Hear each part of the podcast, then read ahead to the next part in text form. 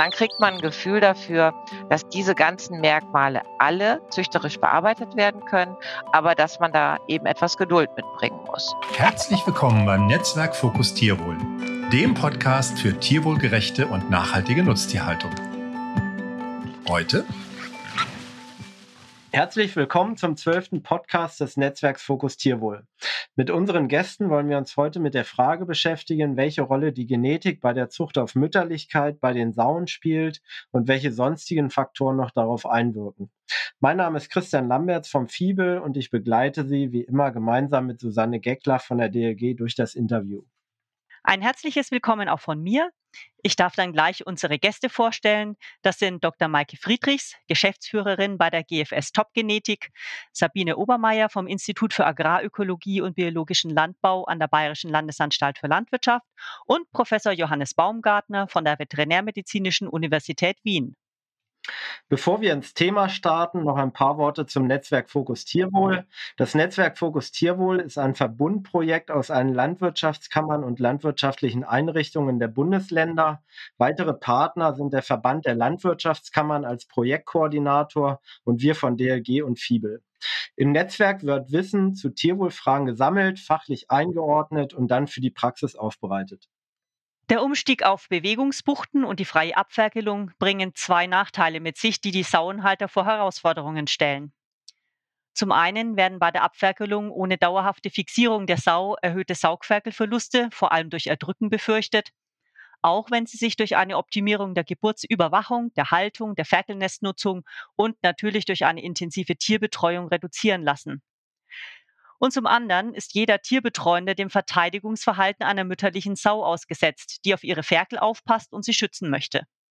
Das ist vor allem in Bezug auf die Arbeitssicherheit nicht unproblematisch. Die Haltung in Bewegungsbuchten oder in Buchten zur freien Abferkelung erfordert also besonders mütterliche, gleichzeitig aber auch umgängliche Sauen. Welche Rolle spielt dabei die Genetik? Kann man Sauen auf Mütterlichkeit züchten oder lassen sich durch gutes Management schnellere und bessere Erfolge erzielen? Diesen Fragen wollen wir heute gemeinsam mit unseren drei Gästen nachgehen. Herzlich willkommen an Sie drei in unserer Runde. Frau Friedrichs, Sie sind die Züchtungsexpertin bei der GFS. Würden Sie sich unseren Zuhörern bitte einmal kurz vorstellen? Ja, das äh, mache ich gerne. Moin in die Runde. Mein Name ist Maike Friedrichs. Äh, zum Hintergrund, ich habe Agrarwissenschaften mit dem Schwerpunkt Tierwissenschaften äh, studiert an der Uni in Kiel, habe dann eine Zeit lang beim Friedrich-Löffler-Institut gearbeitet und später dann an der Uni in Bonn meine Promotion gemacht und mich äh, immer mit äh, dem Thema Schweine und was die Klassifizierung von Schlachtkörpern geht, beschäftigt. Seit äh, 2004 arbeite ich bei der GFS, zuerst ausschließlich im Bereich der Genetik und Nachkommenprüfung der Besamungseber und äh, seit etwa zehn Jahren im Bereich der Geschäftsführung. Dankeschön, Frau Friedrichs. Frau Obermeier, Sie haben in Bayern ein Projekt geleitet, in dem es um die Auswahl mütterlicher und umgänglicher Sauen ging. Stellen Sie sich bitte auch kurz vor. Ja, grüß Gott, mein Name ist Obermeier Sabine. Ich leite die Arbeitsgruppe Systemfragen der Tierhaltung im ökologischen Landbau. Was kann man sich darunter vorstellen? Wir erarbeiten vor allem Forschungsvorhaben sehr eng äh, mit Landwirten, die sich mit den Themen beschäftigen, die ein Landwirt äh, tun muss, wenn er Tiere hält, mit dem Gesamtsystem und mit allen Entscheidungen, die er treffen muss. Das ist sehr äh, interdisziplinär und später werde ich noch darauf eingehen, wie man sich das praktisch vorstellen kann anhand von einem praktischen Forschungsprojekt. Vielen Dank, Frau Obermeier. Als unseren dritten Gast begrüße ich Professor Baumgartner. Er ist Leiter der Arbeitsgruppe Schwein und Precision Livestock Farming an der WetMed Wien. Herr Baumgartner, würden Sie sich auch kurz vorstellen? Guten Tag an die Runde und danke für die Einladung. Äh, ich bin hier beschäftigt an der Veterinärmedizinischen Universität in Wien als Lehrer und Forscher und beschäftige mich äh, hauptsächlich mit Fragen der, des Verhaltens, der Haltung und den, dem Schutz von Schweinen und in den vergangenen zehn Jahren intensiver mit der Frage der Digitalisierung in der Tierhaltung, speziell Schweinehaltung. Äh, und die Frage Abferkelbuchen beschäftigt mich inzwischen seit über 25 Jahren in Forschung und Beratung und ich bin schon gespannt auf das Gespräch.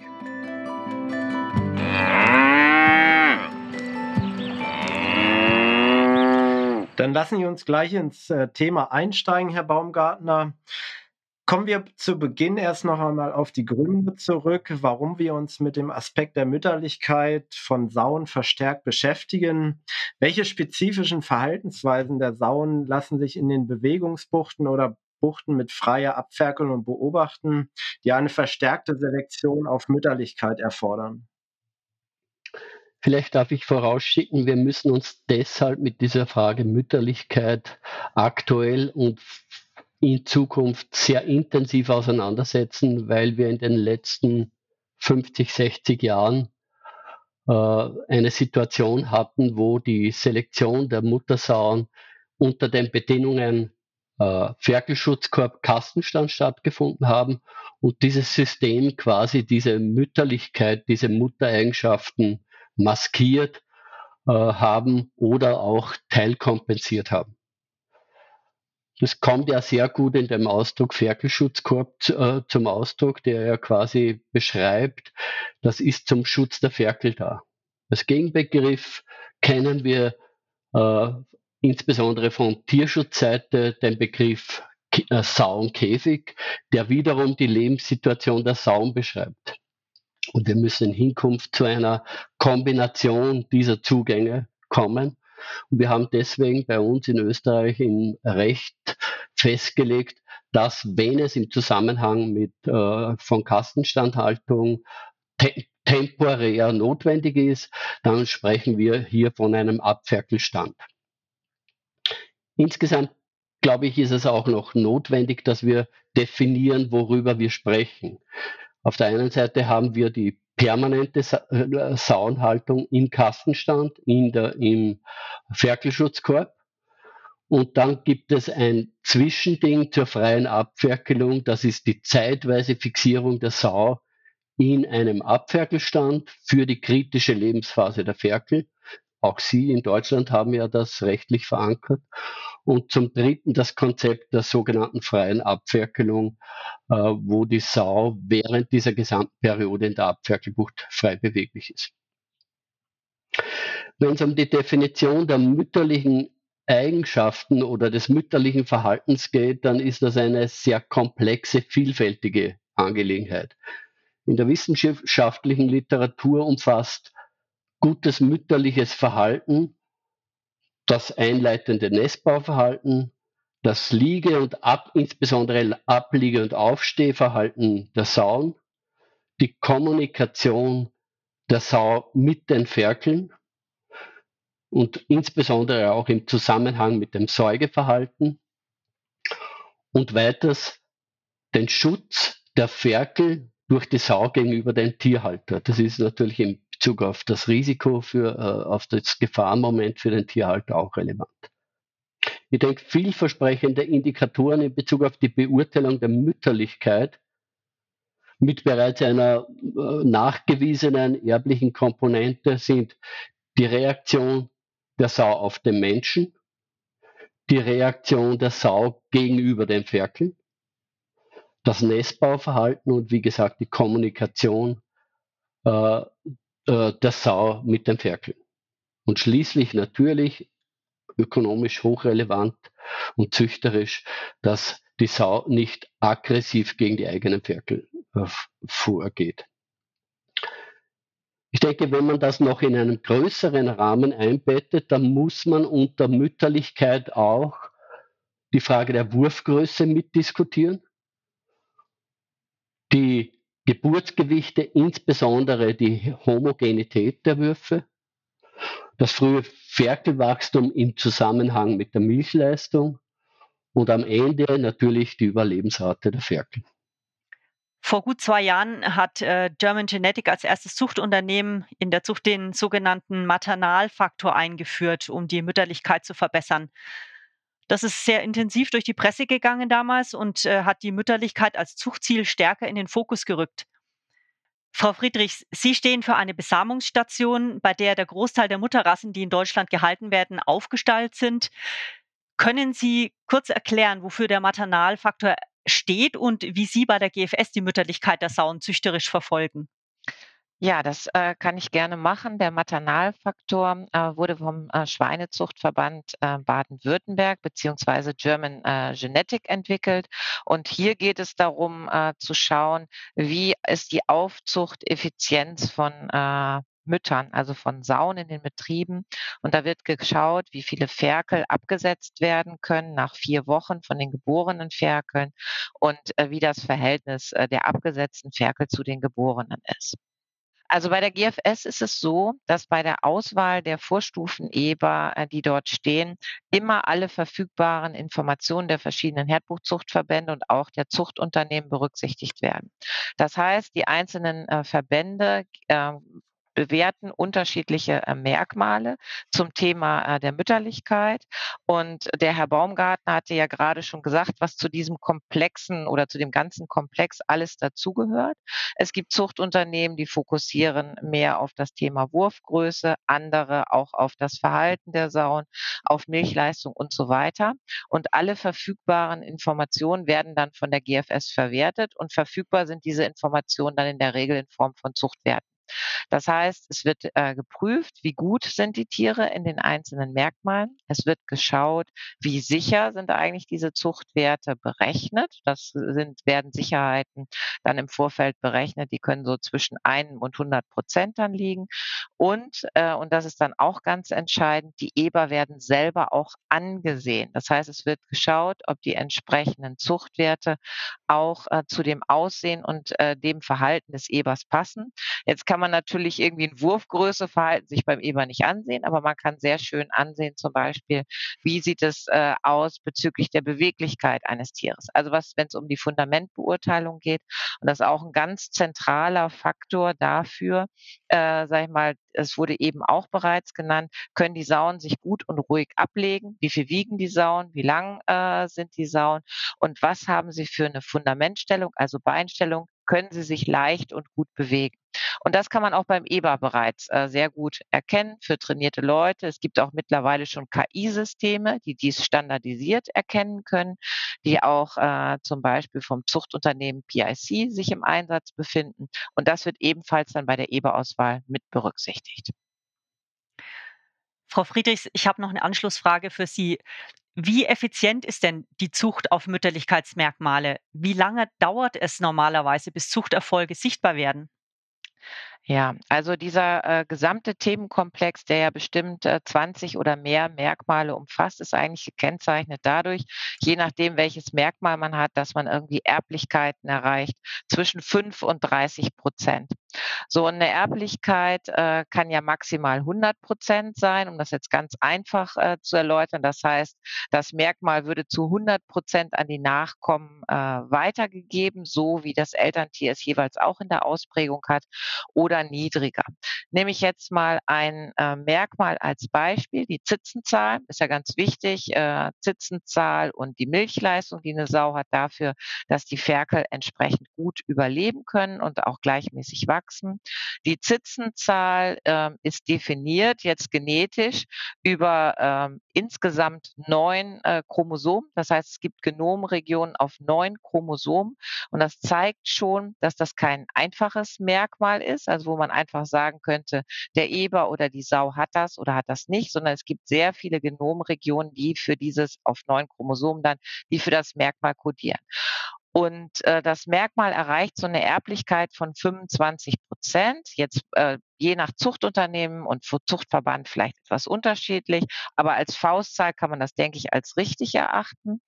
Das heißt, wenn ich eine Sau habe, die insgesamt 16 Zitzen hat und ich würde noch eine Zitze äh, da dran züchten wollen, dann könnte äh, ich mit einem Tier, was dann vielleicht eine halbe Zitze als Zuchtwert äh, plus hat, dann jeweils 25 Prozent Zuchtfortschritt äh, erreichen. Also das geht dann bei Zitzen schon relativ zügig, braucht aber auch dafür für einen Fortschritt schon vier Generationen an Tieren im Reinzuchtbereich. Und dann kriegt man ein Gefühl dafür, dass diese ganzen Merkmale alle züchterisch bearbeitet werden können, aber dass man da eben etwas Geduld mitbringen muss. Und je nach Merkmal dann auch schon mal fünf oder zehn Jahre, bis man einen richtigen Züchtungserfolg erzielt. Okay, vielen Dank für diese Erklärungen.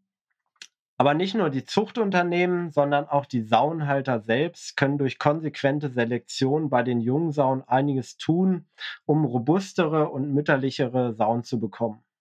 An der Bayerischen Landesanstalt für Landwirtschaft gab es in jüngerer Zeit ein Projekt mit Biobetrieben, das letztlich in die Entwicklung eines Mütterlichkeitsindex als Entscheidungshilfe für die Eigenremontierung mündete. Frau Obermeier, Sie haben das Projekt geleitet. Worum ging es im Projekt und welche Merkmale haben sich letztlich als entscheidende Parameter für die Eigenremontierung herauskristallisiert? Ganz herzlichen Dank. Ich möchte noch mal hervorheben, dass es bei uns äh, um die Eigenremontierung äh, ging, also nochmal was anderes. Und ähm, es waren nicht nur Biobetriebe beteiligt, sondern auch konventionelle, die bereits freies Abwerkeln betreiben. Genau. Wir haben an der LFL einen Arbeitskreis ökologische Schweinehaltung, in dem Praktiker, Berater und Wissenschaftler aus verschiedensten Richtungen ähm, und auch äh, die österreichischen Kollegen teilweise diskutieren über ökologische Sauenhaltung. Und da haben vor allem die Landwirte selber die Frage an die Wissenschaft herangetragen, wie ein Biobauer selbst auf Umgänglichkeit und Mütterlichkeit selektieren kann. Weil der Landwirt spürt selbst äh, am eigenen Leib täglich die Auswirkungen. Denn der Zeit- und Arbeitsaufwand bei aggressiven Sauen ist sehr viel höher und sinkt bei Sauen, die sich selbstständig um die Ferkel kümmern. Da möchte ich auch wieder auf den Herrn Baumgartner Bezug nehmen, die Definition der Mütterlichkeit. Sie ist durchaus uneinheitlich und äh, eine kleine Stolperstelle, wenn man sich einliest zu dem Thema. Also es wird, jeder definiert es wieder für sich, aber die meisten Punkte, die der Herr Baumgartner äh, gesagt hat, sind auch bei uns mit drin. Aber mehr noch aus Sicht des Landwirts. Ja, ähm, Neben der Arbeitszeitaufwand ist natürlich auch die Arbeitsqualität für den Landwirt ein großer Punkt, weil es ist nicht schön, wenn er tote Ferkel aus der Bucht äh, ziehen muss oder auch bei der Geburt äh, äh, ja, Geburtshilfe leisten muss oder auch da totgeborene Ferkel ähm, ja, beseitigen muss. Also haben wir uns gemeinsam mit den Landwirten zum Ziel gesetzt, dass wir beobachtbare und dokumentierbare funktionale Merkmale rund um die Geburt testen, die uns eine Selektionsentscheidung Richtung umgänglicher und gleichzeitig leistungsfähiger Sauen ermöglichen. Mit der Zeit sind wir persönlich jetzt ein bisschen weg von dem Begriff Mütterlichkeit, mehr der Begriff funktionale Merkmale und Umgänglichkeit. Wir haben die Beobachtungen von 19 sauenhaltenden Betrieben ausgewertet und sehr eng und partizipativ mit den Landwirten erarbeitet, welche Merkmale kann man wie und mit relativ wenig Aufwand beobachten und dokumentieren. Denn wir haben sehr schnell festgestellt, wenn der Aufwand für eine Beobachtung zu groß ist, dann wird es von den Landwirten nicht durchgeführt. Das wird nicht dokumentiert und dann ist der Selektionsfortschritt in die richtige Richtung natürlich sehr schwer. Entscheidende Ergebnisse, die wir aus dem Projekt zeigen konnten, die möchte ich jetzt gern vorwegnehmen, damit man das im Hintergrund hat, ähm, auf welcher Basis wir die Merkmale dann festgesetzt haben. Erstens, die umgänglichen Sauen reduzieren den Arbeitsaufwand und haben keine schlechtere Aufzuchtleistung. Das heißt, die braven Sauen hatten nicht weniger Ferkel aufgezogen. Weil im Volksmund hieß zwar, die ist zwar aggressiv, aber eine gute Sau. Das konnten wir nicht belegen. Zweitens, ein ruhiges und komplikationsfreies Geburtsverhalten wirkt sich positiv auf die Aufzuchtleistung und die Gebrauchsfähigkeit aus. Drittens, vitale und homogene Würfe zur Geburt sind tendenziell kleiner Und trotzdem werden mehr Ferkel aufgezogen. Das bedeutet weniger tote Ferkel und unterm Strich deutlich mehr Tierwohl. Und viertens, Sauen, die Vorabliegeverhalten zeigten, legten sich auch kontrollierter ab. So. Das sind zwei Merkmale, die wir erfasst haben. Zeigt die Sau Vorabliegeverhalten, zeigt sie das Ferkel, jetzt lege ich mich dann gleich ab, jetzt habt ihr nur Zeit wegzugehen. Und zweitens ist Vorderhand und Hinterhand, legt sich das kontrolliert ab oder lässt sich die Sau fallen. Beides reduziert die Erdrückungsverluste und hängt zusammen. Ja, das heißt, es lohnt sich für die Landwirte sehr, ihre Tiere genau zu beobachten und die Selektionsentscheidung ganz bewusst zu treffen.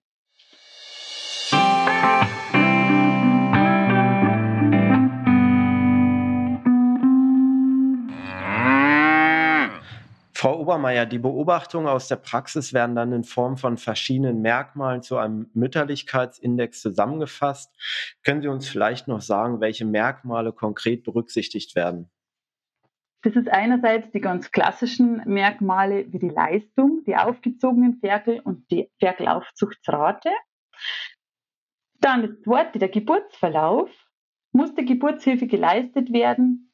Ja oder nein? Wurden allopathische Mittel eingesetzt oder manuell eingegriffen? Wie war das Geburtsverhalten? Ist die Sau ruhig oder unruhig? Steht sie ständig auf? Legt sie sich wieder hin? Das sind alles Risikofaktoren. Oder war es sogar Schwergeburt? Dann die Wurfqualität, zusammengefasst mit der, äh, aus Ferkelvitalität und Wurfhomogenität. Ferkelvitalität bedeutet, wie schnell und selbstständig kämen die Ferkel aus der Eihülle zum Gesäuge, dass sie die wertvolle Bistmilch aufnehmen können. Oder sind die Ferkel eher blass und äh, müde? Die Homogenität zur Geburt heißt, wie ausgeglichen war der Wurf? Sind sehr große und sehr kleine dabei oder sind die relativ gleich? Dann der Gesundheitsstatus der Sau nach der Geburt, die ersten drei Tage. Leidet sie an MMA-Krankheit? Hat sie Fieber oder frisst sie nicht? Dann das Abliegeverhalten am zweiten Tag nach der Geburt. Das Abliegeverhalten ist was, was sehr lange dauert zu beobachten. Darum haben wir im Laufe des Projektes festgestellt, der zweite Tag ist der beste Tag, in dem die Landwirte da die Zeit sich nehmen sollten und der Dauer mal wirklich beim Abliegen zuschauen sollten, weil am ersten Tag nach der Geburt sind sie noch recht erschöpft oft, aber der zweite Tag ist dann schon repräsentativ. Und die Umgänglichkeit, also sagt die Sau Verteidigungsverhalten gegenüber dem Menschen. Wir haben es in drei Stufen erfasst, mit Nein, leichtes Verteidigungsverhalten oder sehr starkes Verteidigungsverhalten. Wenn man das alles verrechnet, ähm, kommt ein Index raus zwischen 0 und 10 und je höher der Index, desto äh, besser die Eignung der Sau für die Eigenremontierung. Jede Sau sollte man erst beurteilen, wenn sie mindestens zwei Würfe hatte. Ein Wurf ist kein Wurf. ja. ja, was ein ähm, wichtiger Effekt ist bei der Eigenremontierung, ist auch das standortangepasste und betriebsindividuelle. Darum kann man als Dauernhalter den Mütterlichkeitsindex auch anpassen, je nach die Schwerpunkte des Betriebs. Dem einen ist eine reibungslose Geburt sehr wichtig, weil er sagt, ich kann und mag keine Geburtsüberwachung machen, nachts zum Beispiel. Und dem anderen ist zum Beispiel die Umgänglichkeit sehr wichtig, weil er viel Fremdarbeitskräfte hat, Praktikanten oder Kinder im Stall. So kann man nach dem einen oder dem anderen Merkmal schärfer selektieren, indem man die Gewichtung im Index nach oben oder nach unten nimmt. Die Produktionsfaktoren wie die Anzahl erdrückter und totgeborener Ferkel geben natürlich einen Hinweis über die Zeit, ob man dann mit diesem ähm, Mütterlichkeitsindex und der Art der Dokumentation Erfolg hat, aber auch der durchschnittliche Mütterlichkeitsindex der Herde müsste bei gleicher Anwendung und gleicher Gewichtung der Merkmale mit der Zeit steigen. Darf ich vielleicht da eine Ergänzung, äh, Ergänzung einbringen, damit die Hörerinnen hier ein Bild haben. Dieses Vorabliegeverhalten ist ein zentrales Verhalten zur Vermeidung von Ferkelverlusten. Und das ist insbesondere für große Würfe von großer Bedeutung, weil ursprünglich müssen wir davon ausgehen, äh, die Schweine stammen der Wildsaupopulation ab und die Wurfgrößen bewegen sich dort zwischen 5 und 8, 9. Bei Wurfgrößen, die wir heute anstreben, erfordert es äußerste Vorsicht von der Sau. Die äußert sich äh, darin, dass die, dass die Sau die Ferkel darauf hinweist, dass ein Säugeakt kommt mit Lautäußerungen, sie quasi lockt. Und dieses Locken ist gleichzeitig verbunden mit einer Aufforderung, sich auf einer Seite der Sau zu gruppieren. Und dann, wenn die Ferkel gruppiert sind, und dieses Gruppieren ist ein wesentliches Kriterium in der Qualität des Abliegens, dann legt sich die Sau, kniet vorne im Kapalstütz und dann legt sie die Hinterhand auf die gegenüberliegende Seite, sodass nicht für die Ferkel eine Gefahr besteht, dass sie quasi unter der Sau zu liegen kommen. Ein ganz zentrales und gut genetisch oder über die Evolution herausgebildetes Verhalten. Das Fitness auch von den Sauen voraussetzt, dass sie in der Lage sind, dieses vorsichtige und doch kraftraubende Ab Abliegen gut machen zu können. Und vielleicht, weil ich es zuerst verabsäumt habe, darf ich auch noch ergänzen Nestbau, weil das auch als Kriterium für gute Mütterlichkeit gesehen wird. Das ist ein Verhalten, das sich bei frei beweglichen Sauen etwa so zwei Tage vor der Geburt beginnen mit einer Intensivierung im, im Bereich von 10, 8 Stunden vor der Geburt äh, intensiv zeigt. Die Aktivität der Sauen steigt aufs Dreifache in Bezug auf Suchen nach Nestmaterial, äh, Untergrund abtesten, Arrangieren von, äh, von Nestmaterial. Und diese Hyperaktivität, die sehr gut hoch motiviert und, und genetisch fixiert ist, diese dauert etwa drei, vier, sechs Stunden und endet etwa zwei, drei Stunden vor der Geburt. Dann ist das Tier quasi bereit für die Geburt, weil es alles getan hat, damit die Ferkel in einer guten Situation zur Welt kommen. Und dann beginnt sie mit dem eigentlichen Geburtsprozess in der Vorbereitungs- und Austreibungsphase. Ja, vielen Dank. Ich würde auch gerne nochmal was ergänzen zum Vorablegeverhalten aus ganz praktischer Sicht, das ist auch das, was Sie gesagt haben, also aus Landwirtssicht, das ist der zentralste Punkt, wie kommuniziert die Sau mit den Ferkel, das ist das Vorabliegeverhalten, das am wichtigsten ist. Und es ist sehr, sehr spannend, das zu beobachten, was es da für große Unterschiede gibt. Also wirklich, wie manche Sauen ihre Ferkel im Griff haben, zack, in einer Ecke haben und manche das nicht so gut äh, ja, beherrschen. Also das sieht man und das ist äh, ja, faszinierend. Super, vielen Dank für die Ergänzungen. Wir haben jetzt viel über diese Zuchtmerkmale gesprochen. Nun bewegen sich die Sauen in der Praxis ja aber auch in ihrer jeweiligen Haltungsumwelt. Und die ist von verschiedensten Faktoren beeinflusst angefangen bei der Haltung und Fütterung vor der Umstallung in die Abferkelbucht, über die Gestaltung der Abfuch, äh, Abferkelbuchten selbst, bis hin zur Intensität der Tierbeobachtung und auch natürlich den Maßnahmen vor, während und nach der Geburt. Herr Baumgartner, wie schätzen Sie die Bedeutung der Umweltfaktoren im Verhältnis zur Genetik beziehungsweise der Mütterlichkeitsmerkmale der Sauen ein? Also es fällt mir schwer, aufgrund der Evidenz hier eine Gewichtung vorzunehmen. Ich würde sagen, beides ist gleich wichtig. Also wir brauchen für Sauen mit guten Muttereigenschaften eine adäquate an die Bedürfnisse der Tiere an diese Art angepasste Haltungsumgebung und Betreuung. Und das setzt voraus, dass die Sau Funktionsbereiche unterscheiden kann und weiß, wo der Bereich des Ablegens und des Säugens für sie vorgesehen ist.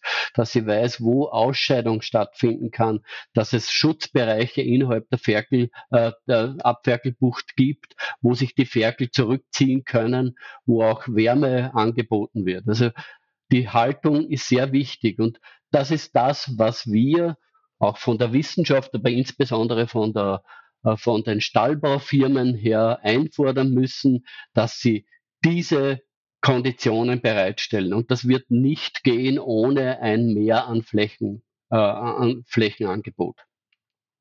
Und je besser wir das Sauenverhalten und auch das Ferkelverhalten verstehen, desto besser können wir äh, diese Umgebung äh, an die Tiere anpassen. Und auf der anderen Seite braucht es für eine adäquat gestaltete Bucht, jetzt für Sauen angepasst im Abferkelbereich, auch Tiere, die in dieser Umgebung äh, ihr artgerechtes Verhalten richtig ausleben können.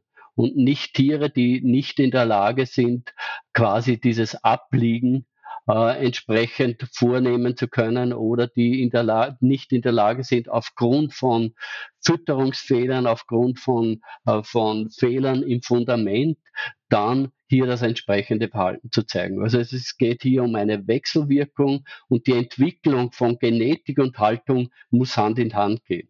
Und vor diesem Hintergrund dürfen wir auch nicht erwarten, dass das von heute auf morgen reibungslos funktionieren wird, sondern es wird Jahre, Jahrzehnte dauern, bis wir zu einem optimierten System kommen, das quasi verglichen werden kann der, in, in Bezug auf die Qualität mit dem, was jetzt in Bezug auf die, auf die, auf den Ferkelschutzkorb ist, der allerdings halt die Sauenbedürfnisse nicht befriedigt. Also es braucht Geduld und permanente Entwicklungsarbeit.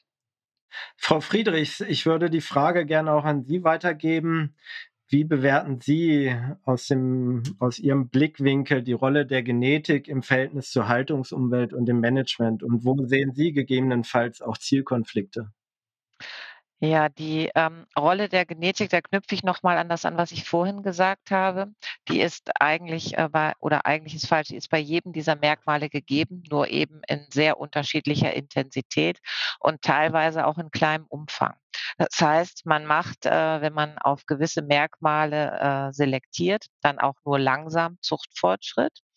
Und äh, man muss aber dabei sehen, dass es sehr viele unterschiedliche Sauengenetiken gibt. Deutschland und auch in den anderen europäischen Ländern und dass die Sauen beziehungsweise die verschiedenen äh, Genetiken dazu auch unterschiedliche Schwerpunkte haben. Das heißt, ich würde als erstes hingehen, äh, wenn jemand äh, sich überlegt, ich möchte äh, was ändern in meinem Bestand oder ich möchte dieses oder jenes Merkmal verbessern, um äh, auch ähm, ja, mehr äh, Ferkel zu haben, die überleben oder Ferkel zu haben, die ein höheres Gewicht haben oder was auch immer oder Sauen zu haben, die sich vorsichtiger ab ablegen unter meinen Bedingungen, weil die Abferkelbucht kann ich ja in der Regel nicht so schnell äh, ändern. Da muss ich erst einen Plan machen, dann brauche ich eine Genehmigung für meinen Stallbau und so weiter.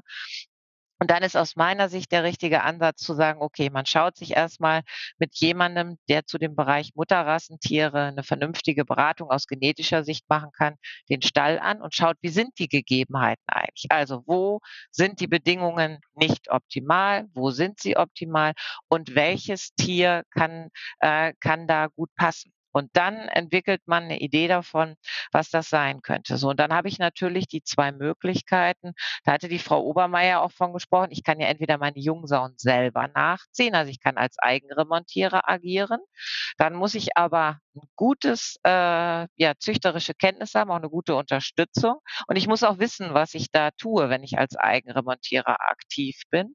Oder ich kann die Jungsauen ja auch zukaufen von den verschiedenen äh, Zuchtunternehmen. Das muss ich mir dann wirklich gut überlegen überlegen, was kann ich, äh, was kann ich da jetzt machen? Denn äh, wenn ich die Zeit habe, meine Tiere im Stall gut zu beobachten und auch mit jemand anderem unterstützt, gute züchterische Entscheidungen zu treffen, dann bin ich bestimmt als Eigenremontierer richtig. Wenn ich nicht so der geborene Tierbeobachter bin als Landwirt, dann ist vielleicht besser jemand anderes äh, wählt Jungsauen aus, die in meine, äh, die in meine Umwelt gut passen. So und dann äh, geht man natürlich hin und schaut sich genau das an, was möchte ich äh, verbessern, damit man es für die Ferkel einfacher macht, für die Sau äh, auch einfacher macht. Und dann kann man auch recht gut genetisch direkt unterstützen. Aber es erfordert schon äh, gute Beobachtungsgabe äh, und ein gutes Abwägen der verschiedenen Dinge.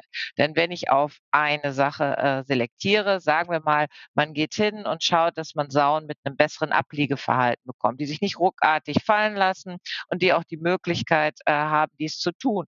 Das heißt, die nicht so extrem lang sind, nicht so extrem schwer sind und äh, ja, sich auch äh, gut ablegen, erst vorne, dann hinten, sich Platz verschaffen. So, und das bedeutet natürlich dann auch, dass ich vielleicht äh, dann Tiere auswähle, die das besonders gut machen, da auch gute Zuchtwerte haben, aber vielleicht dann auf der anderen äh, Seite hinsichtlich Ferkelanzahl äh, vielleicht etwas weniger äh, Ferkel haben. So, und da kann man, da die Tiere alle heute hochfruchtbar sind, das würde ich einfach mal so postulieren, egal welche Genetik das ist, man hat die Möglichkeit, äh, dies zu tun. Und das, wo vor 15 Jahren mal der Fokus drauf lag, wir haben gar nicht genug geborene Ferkel, das, äh, denke ich, kann man jetzt heute eigentlich ausklammern, sodass da wirklich äh, viel Möglichkeiten da sind, das positiv äh, zu tun. Und man kann auch hingehen und sagen, ich möchte auch viele Ferkel, die ein Gewicht haben, so dass sie eine gute Startmöglichkeit haben, auch wenn sie von ihren Geschwistern dann vielleicht mal weggeschubst werden beim Saufen am äh, Anfang und nicht genug Milch bekommen. Und auch das kann ich wirklich, äh, kann ich wirklich gut tun. Aber ähm, da ist wirklich, äh, denke ich, immer gut, wenn man jemanden mit einbindet, der aus genetischem Blickwinkel nicht immer auf dem Betrieb ist und vielleicht auch viele andere Betriebe kennt und vergleichen kann und sagen kann, okay, ich sehe aber bei anderen ist dieses oder jenes äh, möglich und vielleicht nähern wir uns mal von der oder der Seite äh, an. Und das wäre mein Ansatz an der Stelle. Darf ich vielleicht da eine Anmerkung machen oder beziehungsweise auch einen Hinweis geben? Ich denke, die Genetik und die genetische Ausstattung sind sehr wichtig. Aber ich würde die Tierhalter auch bitten, darauf zu achten, dass diese Tiere von Start weg optimale Bedingungen haben, dass wir sie so konditionieren in Bezug auf, der, auf, ihr Verhalten, in Bezug auf die Fütterung, dass sie dann in der Lage sind, ihr genetisches Potenzial optimal auszunutzen. Wenn wir Tiere haben, die fehlgefüttert, zu fett oder zu mager sind, dann kommen diese Eigenschaften nicht durch inklusive auch der Mütterlichkeit. Und am Ende geht es ja nicht nur um den Haltungsbereich der Geburt, sondern es geht ja auch um die, um die Besamungsarbeit, es geht um die Haltung während der Gruppenhaltung, die soziale Kompetenz der Tiere. All das kumuliert am Ende in der, Fer in der Abferkelbucht im Erfolg äh, in Bezug auf die aufgezogenen Ferkel ja, kann ich nur zu 100 Prozent voll unterstützen. Und deswegen denke ich auch, es ist wirklich wichtig, sich anzuschauen, wie sieht es in jedem Betrieb in der Praxis äh, aus. Vielleicht so wie die Frau Obermeier das dann gemacht hat in ihren äh, Betrieben, die da äh, mitgearbeitet haben. Dann kann man auch da eine gute Entscheidung treffen, wo Umwelt und äh, Genetik gut zusammenpassen. Frau Obermeier, Sie haben im Projekt die Praxisbetriebe ja intensiv begleitet. Wo sehen Sie denn beim Management der Sauen rund um die Geburt wesentliche Ansatzpunkte, um die Sauen im Umgang mit ihren Ferkeln, aber auch beim Kontakt mit dem Tierbetreuenden zu unterstützen? Ja, alle unsere Landwirte haben rückgemeldet, dass sie auf jeden Fall nach der Projektlaufzeit sehr viel genauer wussten, wie es ihren Tieren geht. Wann sie eingreifen müssen, wann braucht es einen Tierarzt, wann reicht homöopathisch, welche Sau eignet sich, dass man ihr Ferkel zuversetzt, welcher muss man eher welche wegversetzen. Und all diese Dinge muss der Landwirt ja täglich und ständig selber entscheiden mit dem Hintergrund seiner Erfahrung und seiner Intuition. Und sie haben uns schon gesagt, dass sich durch diese äh, strukturierte und Beobachtung und der Dokumentation sich dieses ja, intuitive Gefühl auch verbessert hat. Durch die Struktur der Mütterlichkeitskarte, so haben wir den Dokumentationsbogen genannt, sind die Beobachtungen effizienter geworden und haben nicht mehr so viel Zeit gekostet, sind vergleichbarer geworden zwischen den Sauen und vor allem haben wir ausselektiert, welches Merkmal soll man wann und beobachten und welches Merkmal lohnt es sich zu beobachten. Genau, und das, ähm, dieses genaue Hinschauen effizienter machen, dann hat man einen breiteren Blick und dann kann man es auch noch äh, schriftlich auswerten. Das ist eine große, ähm, große Hilfe mit Nebeneffekten, dass man auch ein besseres Gespür bekommt. Genauso haben wir auch vor die Landwirte Rückmeldung bekommen, dass sie zum Beispiel alle werden das, die meisten werden das Fiebermessen beibehalten, weil sie dann, es macht zwar Aufwand, aber sie können, wenn eine Behandlung notwendig ist, früher eingreifen. Und das wirkt sich insgesamt positiv auf die Genesung aus und lohnt sich dann wiederum.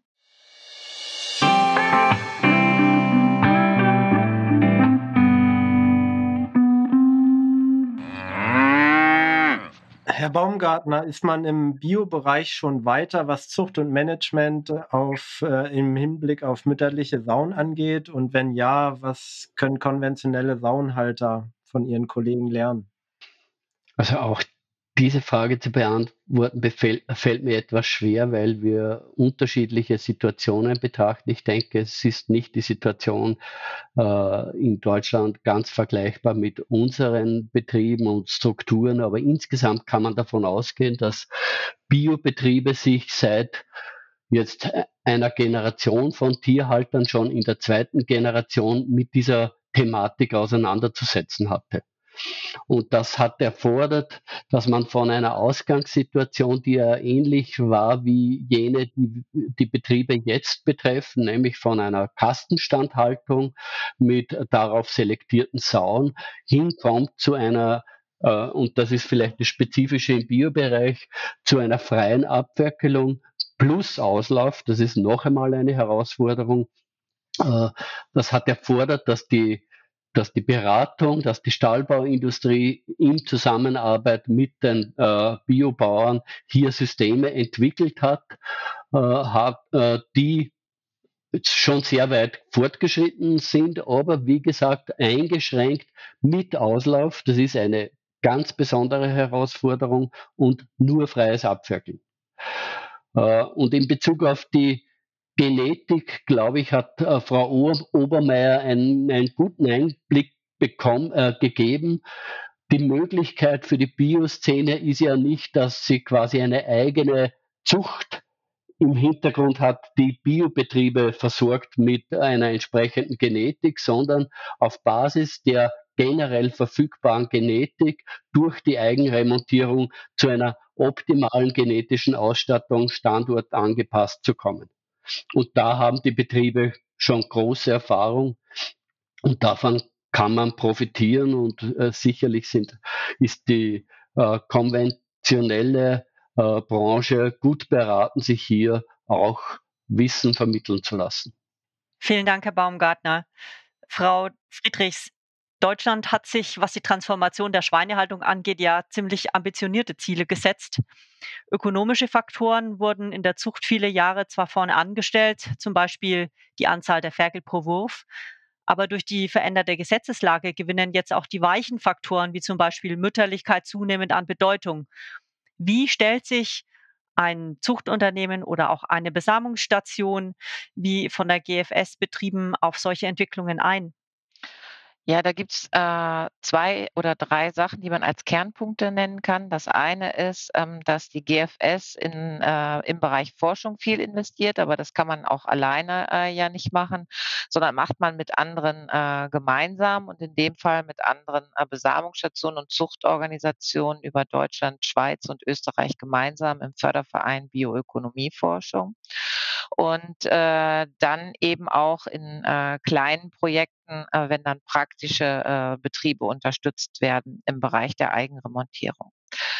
Ansonsten äh, ist das so, dass die GFS äh, sehr stark darauf fokussiert, was für Eber, also was für Eltern der zukünftigen Sauen, das sind ja die, die dann äh, die Elterntiere, die hier von den Vermehrungsbetrieben eingesetzt werden, genauso wie von den Züchtern und Eigenremontierern auch, was für Eber äh, zu uns kommen. Und da stehen eben dann Merkmale wie äh, homogene Würfe, wenig untergewichtige Ferkel, ähm, eine hohe Ferkelaufzuchtrate, ein äh, gutes Gangbild, eine gute Beinstellung Einstellung, all diese Dinge im Vordergrund, damit man eben besonders äh, ja, fitte und funktionale Tiere hat. Und darauf fokussieren wir dann und prüfen dies dann auch gegen, ob sich das dann hinterher auch so in der Praxis wiederfindet, indem man dann prüft, die Eber, äh, die man ausgesucht hat, die dann äh, besonders gut in einem dieser Merkmale äh, sind, ob die das dann auch an ihre Nachkommen entsprechend weitergeben und ob man das dann bei den weiblichen Ferkeln bei ihren Nachkommen auch so wiederfindet.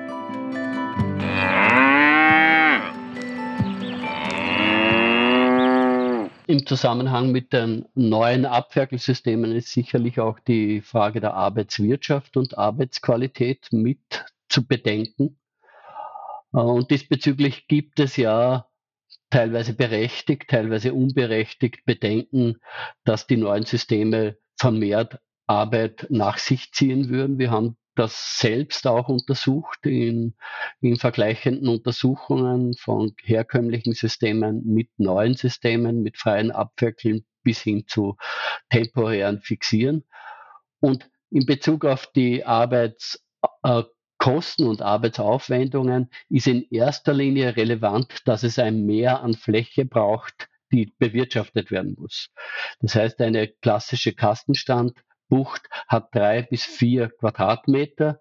Eine neue Bucht neueren Typs wird in Deutschland, soweit ich das verstanden habe, 6,5 Quadratmeter haben.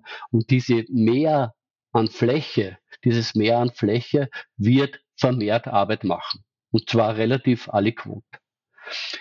In Bezug auf die Betreuungsarbeit hängt es sehr stark vom jeweiligen System ab. Und ich habe zuerst gesagt, Haltungssysteme müssen an die Tiere, Ferkel, Sauen und angepasst werden. Aber in gleichem Maße müssen arbeitswirtschaftliche Aspekte mitgedacht werden, insbesondere in Bezug auf das, das Handling der Ferkel. Äh, wenn äh, besondere Maßnahmen äh, erforderlich sind, insbesondere im Hinblick auf die Frage, wen zeitweise fixieren, wie dieses Ein- und äh, Einsperren und Auslassen äh, funktioniert und in Bezug auf die Sauberkeit der Buchten. Und hier äh, ist, äh, ist man gut beraten, diese 6,5 und vielleicht etwas mehr an Fläche so einzuteilen, dass die Tiere ihr ja, erbtes Verhalten in Bezug auf die Trennung von Liegeplatz und Koplatz richtig einsetzen, damit wir dort lokal die Entsorgung der Ausscheidungen besser handeln können. Aber grundsätzlich, glaube ich, geht es wesentlich darum, es wird etwas mehr Arbeit kosten äh, und es wird aber vernünftige, und da arbeiten sicher die Stallbaufirmen sehr intensiv daran, es wird vernünftige Konzepte geben, die in Hinkunft auch es ermöglichen, sicher und mit begrenztem Mehraufwand diese Buchten zu betreiben.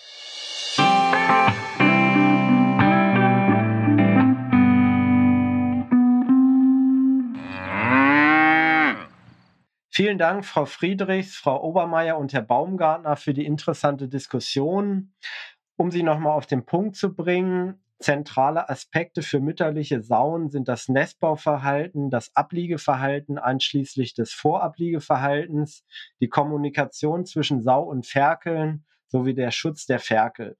Die Zucht auf Mütterlichkeit ist bei Erblichkeiten zwischen 5 und 30 Prozent für die unterschiedlichen Merkmale recht langwierig, aber gut möglich. Bei Eigenremontierung ist zusätzlich Zuchterfahrung und intensive Tierbeobachtung und Dokumentation notwendig. Wichtig ist, dass die Haltungsumgebung aber zum Beispiel auch die Fütterung den Sauen gerecht wird, sodass diese ihr mütterliches Verhalten ausleben können. Dafür ist ausreichend Fläche notwendig, wie es in den neuen gesetzlichen Vorgaben vorgesehen ist, nicht ohne Auswirkungen auf Arbeitswirtschaft und Ökonomie. Damit bedanken wir uns fürs Zuhören und freuen uns, wenn Sie auf der Projektwebseite vorbeischauen oder wir Sie auf einer unserer nächsten Veranstaltungen im Netzwerk Fokus Tierwohl begrüßen dürfen. Machen Sie es gut, haben Sie eine gute Zeit und bis zum nächsten Mal.